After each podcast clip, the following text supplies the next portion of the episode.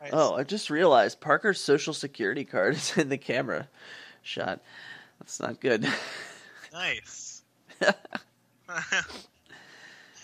Welcome to Making Luck, an identity theft podcast. An identity theft podcast. My name is Jake. My name is... Wait. Well, anyway, so yeah, we're doing a podcast, but not today. Yeah. But we did do a podcast, and you and by we, I mean Wandering Winder. Right. I mean, that's what I usually mean when we say we is Wandering Winder. Yeah, because we are all are anyway. Mm-hmm. Yeah. So I would really like to do a regular episode next time. That's what I would like to have happened this time, but it's not going to work out. Too much crap to do, and it's really hard for me to sleep. But hopefully things will be better next week, and we'll have some fresh content for you. Fresh, of course, spelled PHRESH. Totally. With a $ in it. And yeah, as always, we have these minisodes that we have stocked up on, and there's the YouTube channel with plenty of Dominion content coming in from time to time. So we will have a fresh supply of ground up content to regurgitate into your mouth like the little baby birds you are. But in the meantime, we have this prepackaged Dominion content that you can enjoy just the same. Yeah, there are preservatives, but it's okay. Preservatives are fine. There's nothing wrong with that. Yeah, it's science. Science is great, and it's delicious. Yeah. This minisode is about card evaluation in money decks. So what does that mean? I don't know if you can hear Parker. He's screaming upstairs. It's great. So, you know, we had the episode on the money density paradigm that was 3 minisodes ago. This is meant to follow that. It's meant to build on that content and teach you like how to play that well. You know, big money games happen in Dominion, and being able to play them well will make you a better player. Yeah, and big money is actually a fairly high skill deck to play, I think. A lot of it gets a bad rap, and people think it's boring, and like you play it on autopilot. And yeah, and then I play those people in big money, and I win like all the freaking time. Right, and that, but it's weird because nobody really knows how to play money anymore. It's kind of a lost art. Like the token. Lost anyway, arts isn't so a money card, yeah.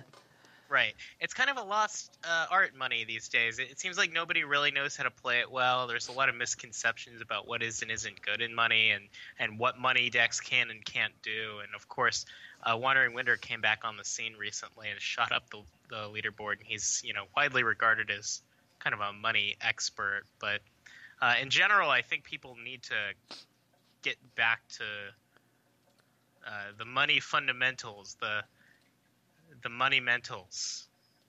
Yeah. You can edit this out, right? I can, but I'm not gonna. God damn it. Anyway. Well, but anyway, we appreciate your patience.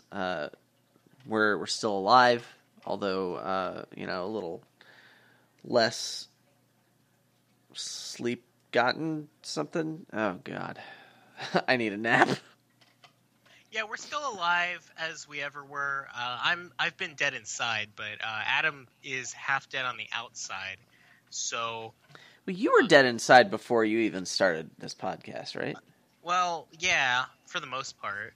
Yeah, so like, I mean, that's really no change from the Jake you've all grown to know and love. Right. Yeah. But anyway, you know, we'll be back next week with something. Hopefully it's not another minisode, but hey, maybe it will be. Yeah, we'll definitely do our best to get something recorded so we have a real episode when we get back on schedule. And by we, he means just me, because really, this is my fault. Well, you know, I mean, we can blame Parker. Yeah, we can, actually. This is Parker's fault. This is something you can hold over his head until he's, like, you know, in his 20s, and he's neurotic, and... You know, until he becomes Dominion World Champion in, what was that, 2035. Until that happens, yeah, I can hold this over his head. That seems reasonable. Sure. I mean, that won't affect him in any way. It'll be great. You know how, like, you can ask toddlers, like, what their colors are and their shapes are and stuff? And one of the things you can ask them is, like, what does the cat say? What does the dog say? And they'll tell you what noise that animal makes. I'm pretty sure. I believe you. Yeah, it's great. It's a lot of fun. I'm pretty sure that we're going to tell Parker that every animal says moo. What does the kitty cat say? Moo! Just to fuck with him. Yeah. He needs this in his life. Yeah, no. We need more parents like you so that we end up with more kids who like Parker. Don't trust anybody. But no, everything else I tell him is going to be true. Right. And that's important. Yeah, so he'll never really know. Yeah. I mean, he'll find out eventually. Yeah. Yeah. Well, I hope you enjoy this episode. Making Luck minisode. Wandering Winder back with another Making Luck minisode. We're talking about money. And today, what we're going to be talking about in particular for the money deck is which cards you should get in a money deck. And the very first thing to say about that is the biggest consideration, the biggest question that you need to ask yourself, the biggest question you need to answer in order to be able to answer what card should I get for my money deck right now, is to figure out where you are in terms of points. And the biggest thing there is you need to be able to figure out, do I need to buy a green card now, or do I need to buy a card that makes my deck better now? However, this is such a large and important topic that there's actually another episode for that, another mini-sode. So when you want to answer that part of the question, go ahead and listen to that particular mini-sode. But in this episode, this mini-sode episode, I'm going to use them interchangeably. In this one, we're going to be talking about in your deck, which is best for the deck's quality, which is not the same thing as what's best for its win percentage, right? Because the green card thing comes in for that. But in terms of measuring each card's impact on your deck quality, that's the kind of question that we're trying to ask here. So points aren't going to come into that very much, although some amount of planning there is still going to be helpful. But for the most part, we're just talking about, okay, right now, what's the best card for my deck, which is, for the most part, how most of your games you should be trying to figure out what you want to get. Okay, so like we talked about in the first one of these minisodes, the biggest determinator, is that a word? Determining factor, I'm going to call it determinator, of your deck's quality is the money density itself. So, you have the total amount of money that your deck produces divided by the number of cards. That's your money density multiplied by your 5 cards in your hand. Boom, that's the value of your average hand. There's some considerations for variance, but that's your money density, and that's the biggest determinator. I'm going to keep using that word, determinator of your deck's quality in a money deck. So, how do you determine what the money density of your deck is, and how do you use that to determine what the best thing for your deck is right now? Well, depends on what it is that you're adding. Let's start with treasures. And the baseline treasures are actually pretty easy to talk about. Copper is always going to add 1 to your money. When you're looking at the money density, it's the total money divided by the total number of cards. And so a copper is always going to add 1 to that numerator, 1 to your money, and 1 to the denominator, 1 to your cards. It's going to pull you towards 1, which for the vast majority of the game is bad, and so you don't want copper. Now, it might look like at the beginning of the game, adding a copper to your deck is good, because your money density is only 0.7, and so 1 is greater than 0.7, and so it'll increase your money density, so you want it. And it is true that it will increase your money density, and actually, in the short term, Copper will make your deck stronger, but that goes away so fast that it's almost never correct, assuming that your goal is to eventually be able to make more money than a density of 1 would suggest. So if you need to make more than 5 at any point at all consistently, then Copper's going to end up being a bad card for so much of the game that it's not worth the very small improvement it makes to your deck in the short run. So sometimes it's okay to add Copper, but that's usually when your overall game plan is to just being able to hit 4 and 5 a lot. In that case, opening with a Copper is usually just better than opening with nothing, obviously worse than opening with a silver. So if you hit 5-2 and your eventual goal is to just hit 4 and 5 an awful lot, you probably want the Copper. Otherwise, you know, let's say you want to hit province a lot, the Copper's not going to be good. So Copper, easy. Usually don't get it, but you know, if the whole point of your deck is to hit 4 and 5 a lot because you're going for Duke or Silk Road, then it's, you know, marginally better than not getting it in a lot of those cases. Silver is actually probably even easier. It adds 2 to the numerator, adds 1 to the denominator, brings your money density towards 2. In a practical game of a money game, that's always going to be better than the actual money density you're at. So you just always add the silver. Something else to point out about treasures here is, I say you always add the silver. You always add the silver rather than nothing. It's always better than nothing. That doesn't mean it's always better than every alternative. Something else I should point out about all these treasures, though, is because they are adding to both the numerator and they're adding to the denominator, what happens is this makes the effect of each addition. You're thickening your deck. It makes the effect of each additional card lessened. So that's something to keep in mind based on, you know, what other considerations you have. If you're going to be greening over a long period of time, you do want, and particularly with a lot of green cards, if you're going to have those in your deck, you're adding bad cards to your deck for a long period of time. Through greening is the most normal way, but if your opponent's junking you, it can be similar. Being thicker is a good thing in that case.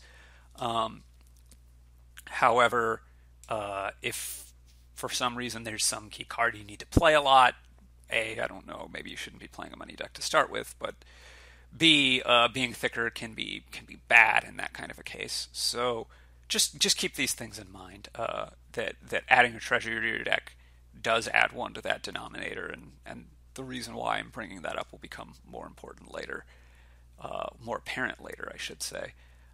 So it is thickening your deck up. So, but anyway, silver, even if you're going for colony, or even if for some reason you have a money density greater than 2, adding the silver to your deck is basically always still going to help, because that thickness for buying colonies or provinces or whatever it is, like, it's still going to be helpful. And then gold obviously is just a very good card in all situations in money decks.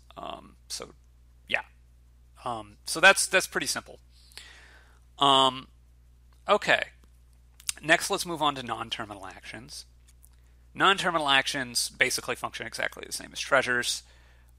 In terms of if what they're producing is money, just like a treasure. If you had an action card that was plus an action plus 2 money, and that was the whole card, but it was an action to start with, it takes an action to play, gives you the action back. So just like a treasure doesn't take an action, it's basically the same, unless you have some kind of terminal draw that it can be drawn dead, or you have something that wants you to play actions like Conspirator or something, Scrying Pool, something like that. Effectively, it's functionally the same card, so that acts the same. Terminal actions, obviously, you have to start to consider that they might collide with each other once you get more than 1 of them, and so that is somewhat less good. So effectively, a terminal action you would measure the same as a non-terminal action, except insofar as they might collide. So you have to look at what is the chance that they actually collide on any given shuffle. And this is not maybe quite so clear as it would seem. But basically, you are going to draw them both on that shuffle. So if you have 15 cards and you have two terminals, I look at one terminal, and then I'm going to have four other cards in the same hand as that terminal. And there's one card in your 14 that that could be the other terminal. So you have actually a 4 in 14 chance of those cards colliding effectively, right? So, okay, that is what it is. And how many terminals you add is kind of a complicated subject that I'm going to come back to later on in this very minisode. But anyway, that's terminals, non-terminals. That part of card evaluation is what it is. But let's talk next about we've talked about money.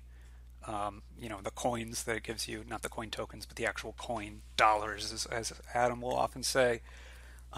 We've talked about treasure, action, non-terminal, or terminal. Let's talk about the other biggest thing that a card can give you in a money deck, which is draw.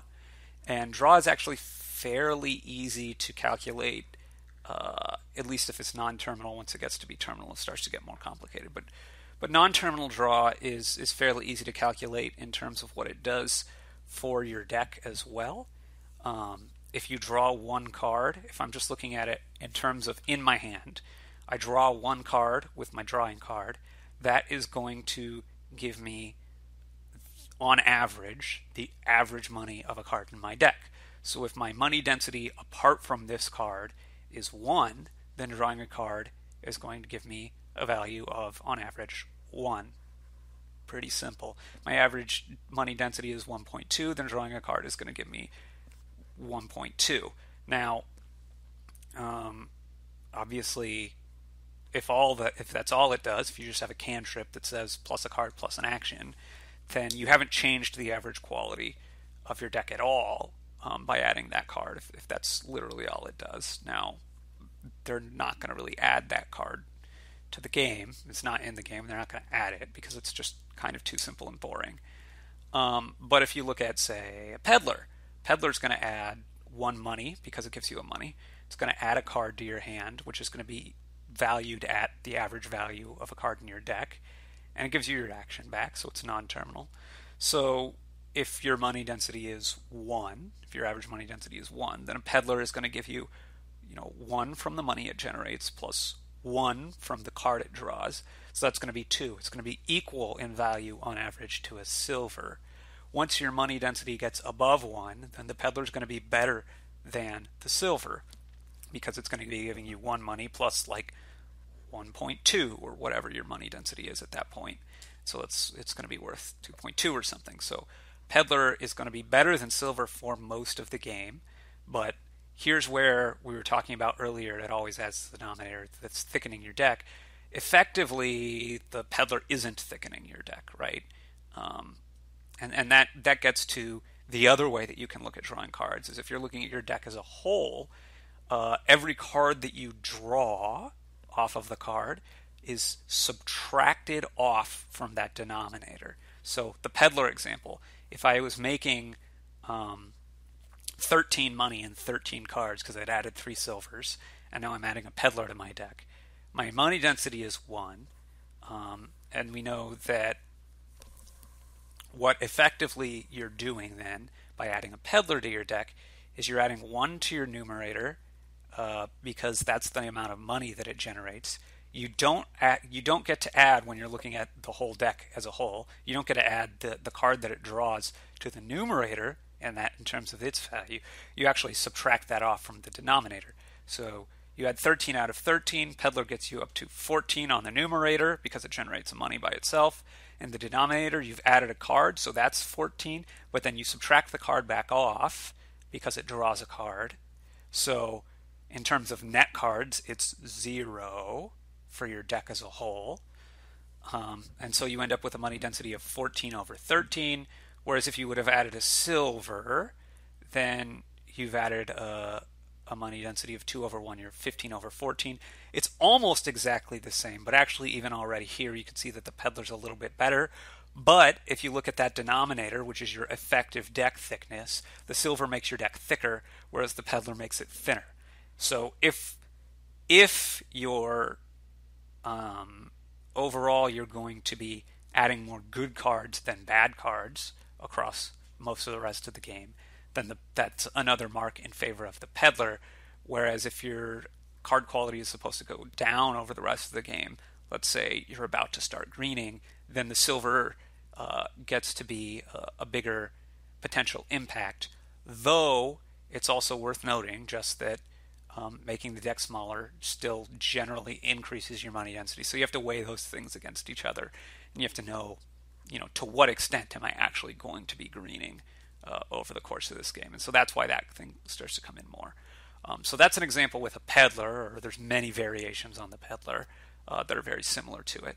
But we can also look at other kinds of cards that draw you more than one card. So if we take a look at Laboratory, that does nothing for your numerator in your deck. And your denominator, what it does is you add one card because you've added the lab to your deck, but then you get to subtract two. So basically, if you're looking at silver, peddler, lab, if peddler is better than silver, then lab is better than peddler. And if silver is better than peddler, then peddler is better than lab.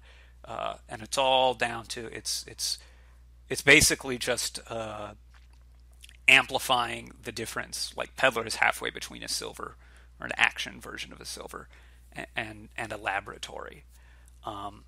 So that's kind of the value there. You can calculate your average money density for your deck, or the effect that it has on a turn, as may be. So that's non-terminal draw. Terminal draw is something that's a little bit more complicated because it gives you the chance to draw things dead. But if there is no chance of drawing things dead, let's say there's no other actions in your deck, then terminal draw works just the same way as non-terminal draw, and it's your money density, and you either get to subtract 2 from the denominator if you're looking at it in the whole deck version of things, or you get to take in a single turn. What you do is you say, okay, I'm going to have 7 cards, because once you've played your Smithy, say, you started with 5, you used one of them, that was the Smithy, that's 4, then you draw 3 more, you get 7 cards in your hand, times the average money density of all your non-Smithy cards, and that's going to give you wherever it is. The thing is, because you can draw actions dead, instead of being the money density of your deck like we're calculating, it has to be the treasure value density of your deck. So it's only the amount of money from treasures in the numerator, and the denominator is total number of cards, not net effective cards. So that's actually going to be somewhat worse off for you there if you have other actions in your deck, and you can see the effect of collision that way. So that's neglecting for a moment the fact that you could have had the 2 cards drawn in collision together at the beginning, as your first 5 cards of your turn, which again we're going to get to more later. But basically, you can see from that terminal draw doesn't play very well with other actions at all, and so that's a big deal. But in a big money Smithy deck, let's say Smithy is my only action, for most of the game, your money density is going to be greater than 1, so Smithy's actually going to be better than gold for most of the game. It's just that, say, the second Smithy is a lot worse than the first because there's that significant chance for either drawing things dead or having collision. And so the other thing that you see is having higher valued treasures is a bigger deal. Like that synergizes with having more draw to some extent. So the Smithy makes all of your treasures better because it can draw them. The treasures make your Smithy better because you're drawing better cards. So they work with each other in that way. The last thing to note with draw is, for something like a Smithy, you're drawing up to 7 cards in your hand. There's a non-negligible, in fact, a pretty good chance that, in fact, you're going to be wasting some money. And what do I mean by wasting money? Anytime that you're generating more money on a turn than you're actually using on your buy phase, you've quote-unquote wasted money. And so you're not getting the most out of that money density value in your deck. Now, having said that, you should still buy whatever the best card you can for your deck is, and don't worry about wasting the money at that point. What's done is done. But Smithy, because it makes you, it's effectively a higher variance card because you're drawing so much more of your buy power at once. The higher variance you are, the more likely you are to be wasting some of your money. And that means that even though you're nominally your money density may be higher, if you're making 9, 10, 11 more often, that isn't actually making your deck better.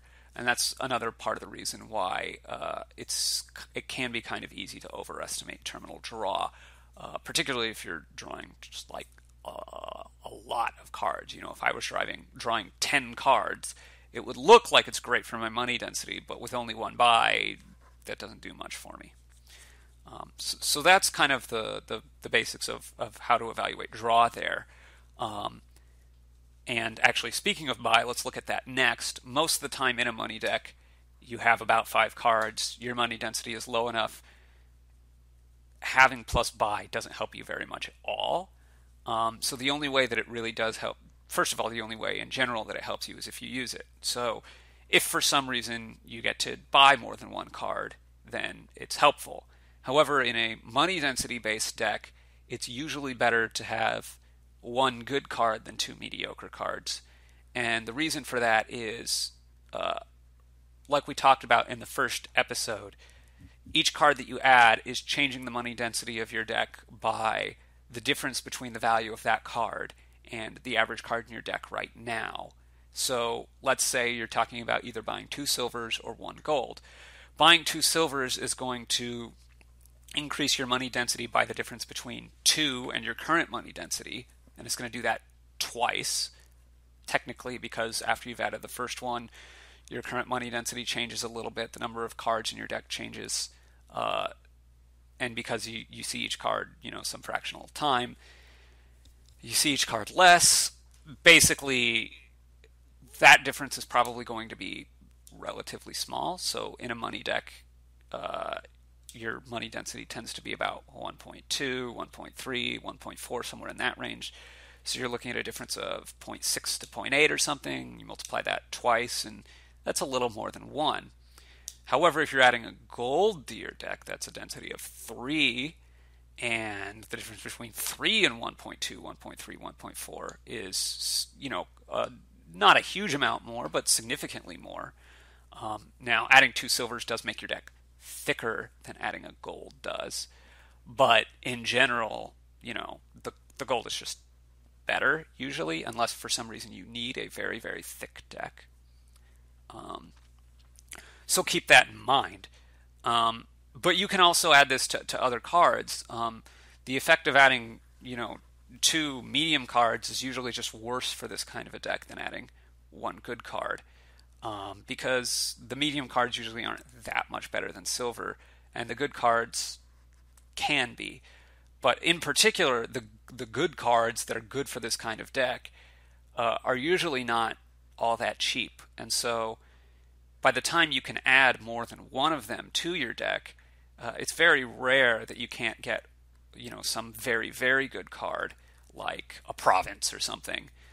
You know, a 5 and a 3... sometimes, occasionally, is going to be better than a province.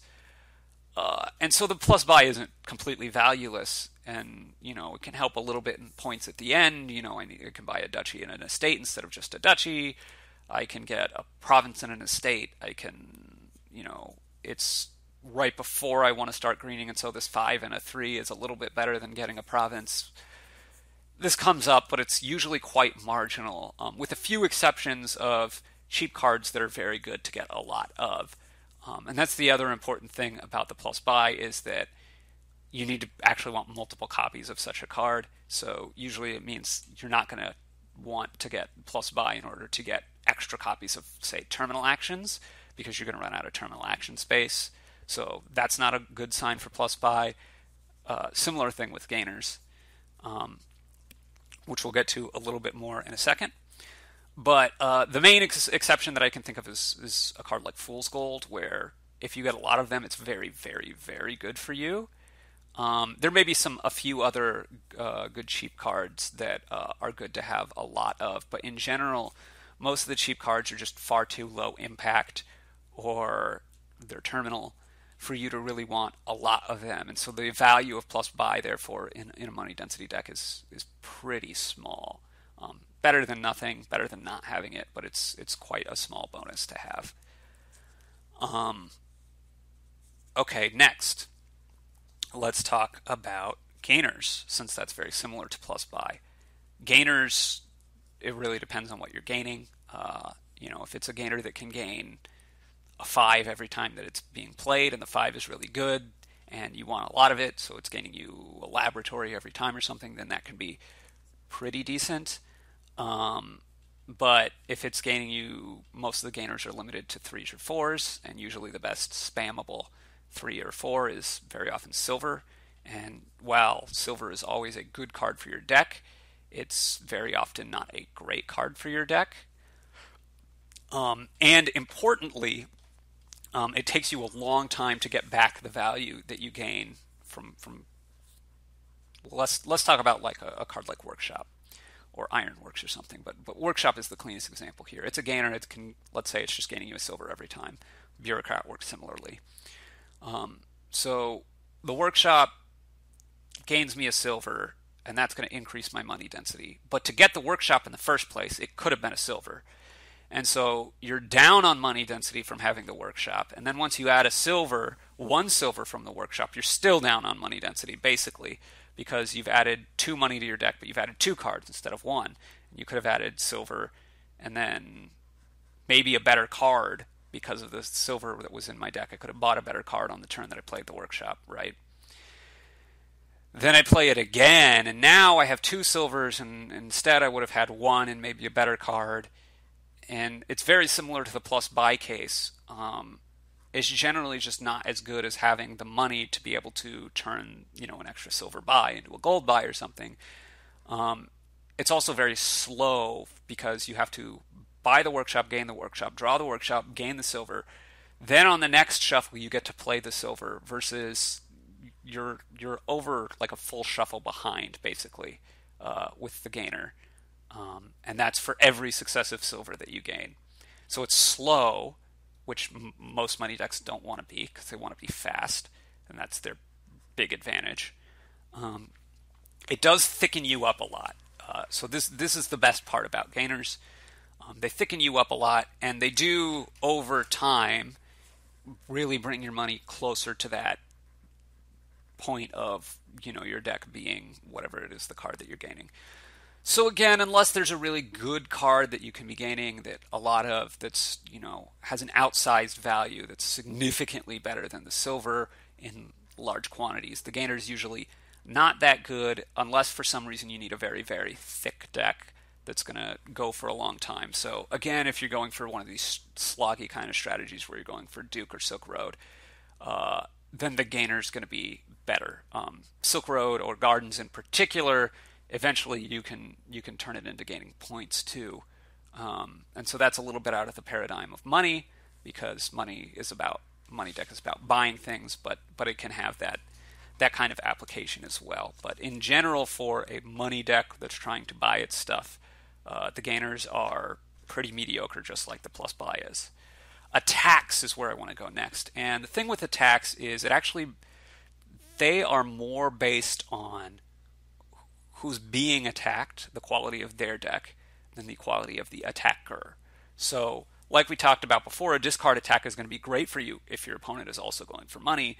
If they're going for something where they're drawing a lot of stuff and their deck is very redundant, and they're drawing a lot of stuff so that the 2 cards initially doesn't matter that much, then the discard attack is going to be weaker. But that has little to do with your deck and a lot more to do with your opponent's deck. Junking, can they thin it back out or not? Well, that depends on what they're doing.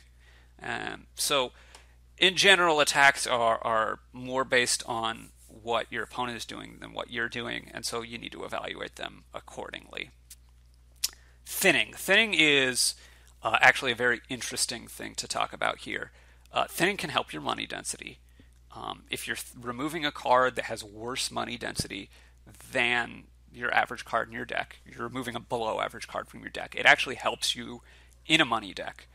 The more below average the card that you're removing is, the better the removing gets. So if you remove an estate, that's a little bit worse than adding a silver at the very beginning of the game.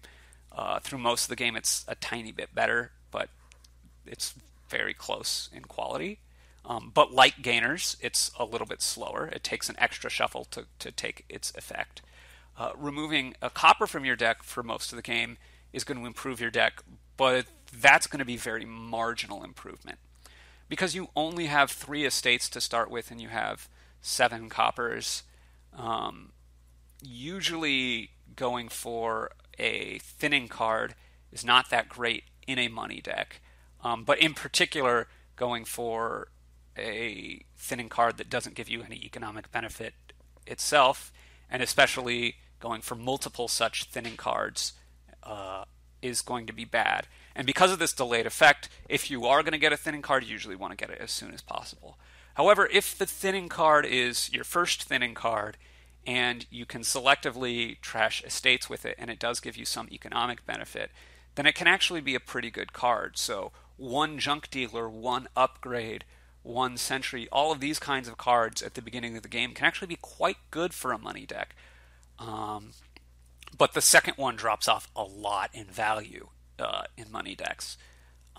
And mass trashing, mass thinning, where you're thinning many cards at once, usually is going to lead you towards, more often than not, wanting to play a different kind of deck other than money, because just the extra effect of thinning multiple cards quickly loses its value in a money deck. The other thing is, of course, the more you thin your deck, then your deck is thinner and it's less resilient to green, which is usually because a money deck has to buy its green cards one at a time over time. That not being resilient to green is not a great place to be in a money deck. So a little bit of thinning, particularly if it has economic benefits attached to the card, is good for a money deck. Not generally like, oh my gosh, the greatest thing ever, but pretty good. But there's really diminishing returns, because once those estates are gone, the value of trashing a copper is positive, but quite small.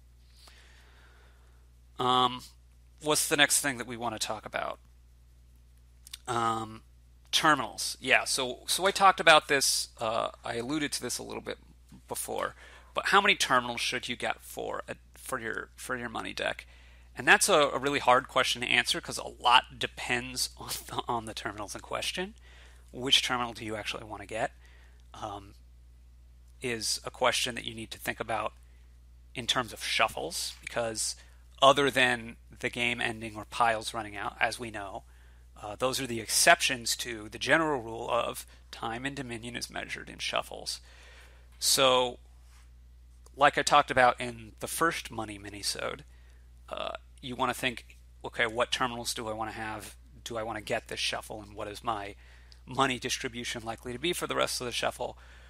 But in order to know how many terminals you want, you need to know the quality of terminals and to know how bad a collision is compared to the upside of the terminal, the benefit that the terminal gives you.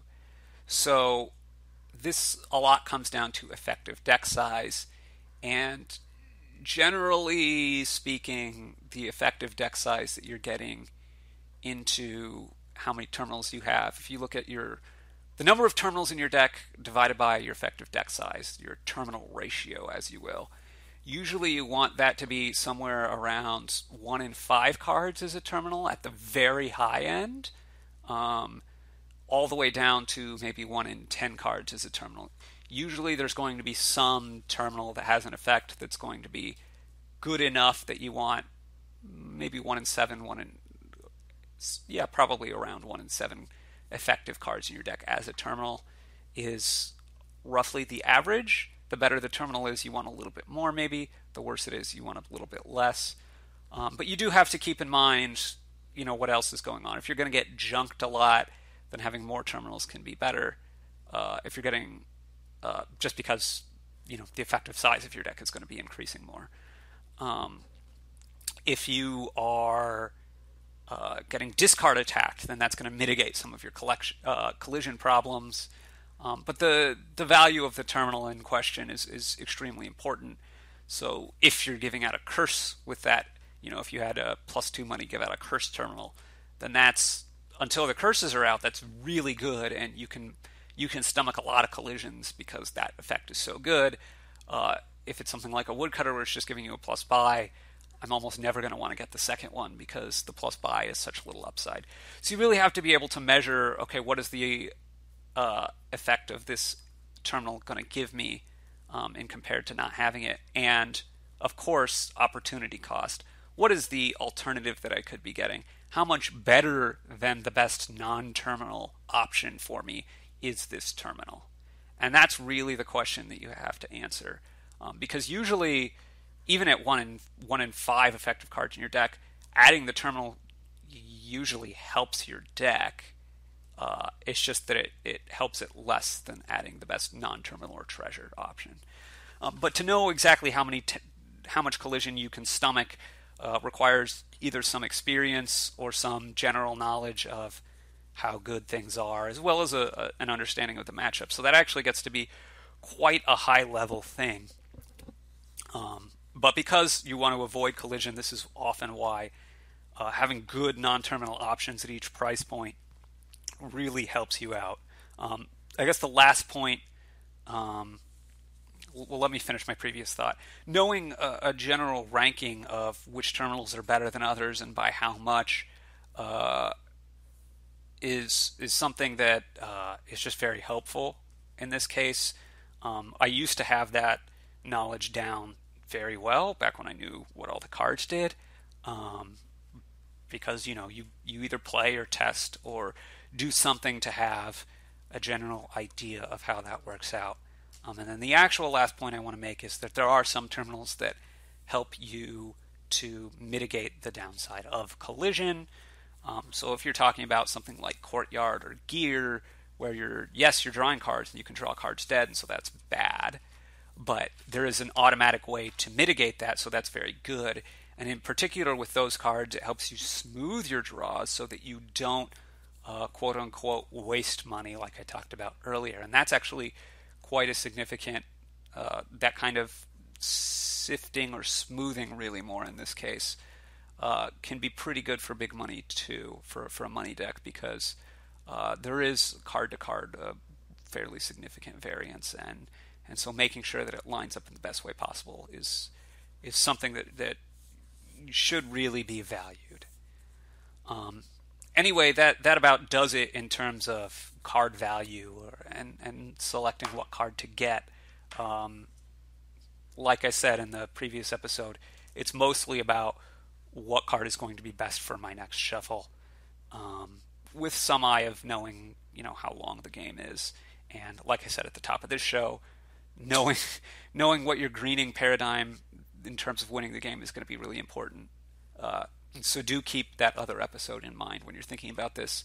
But for now, this is Wandering Winder signing off with another Making Luck minisode.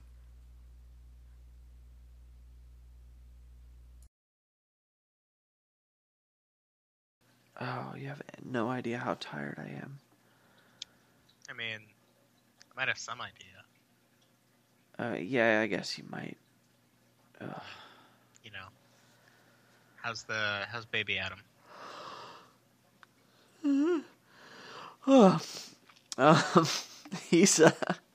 He's doing great. It's us we need to worry about.